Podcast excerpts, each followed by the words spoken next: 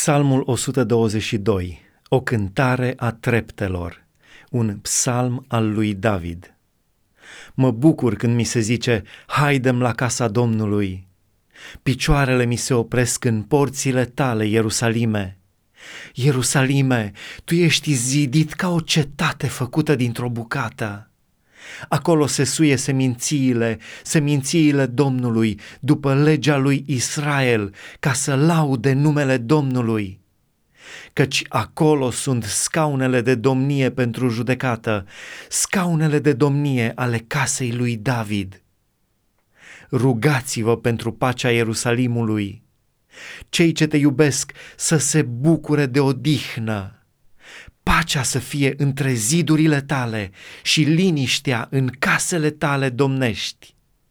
Din pricina fraților și prietenilor mei doresc pacea în sânul tău.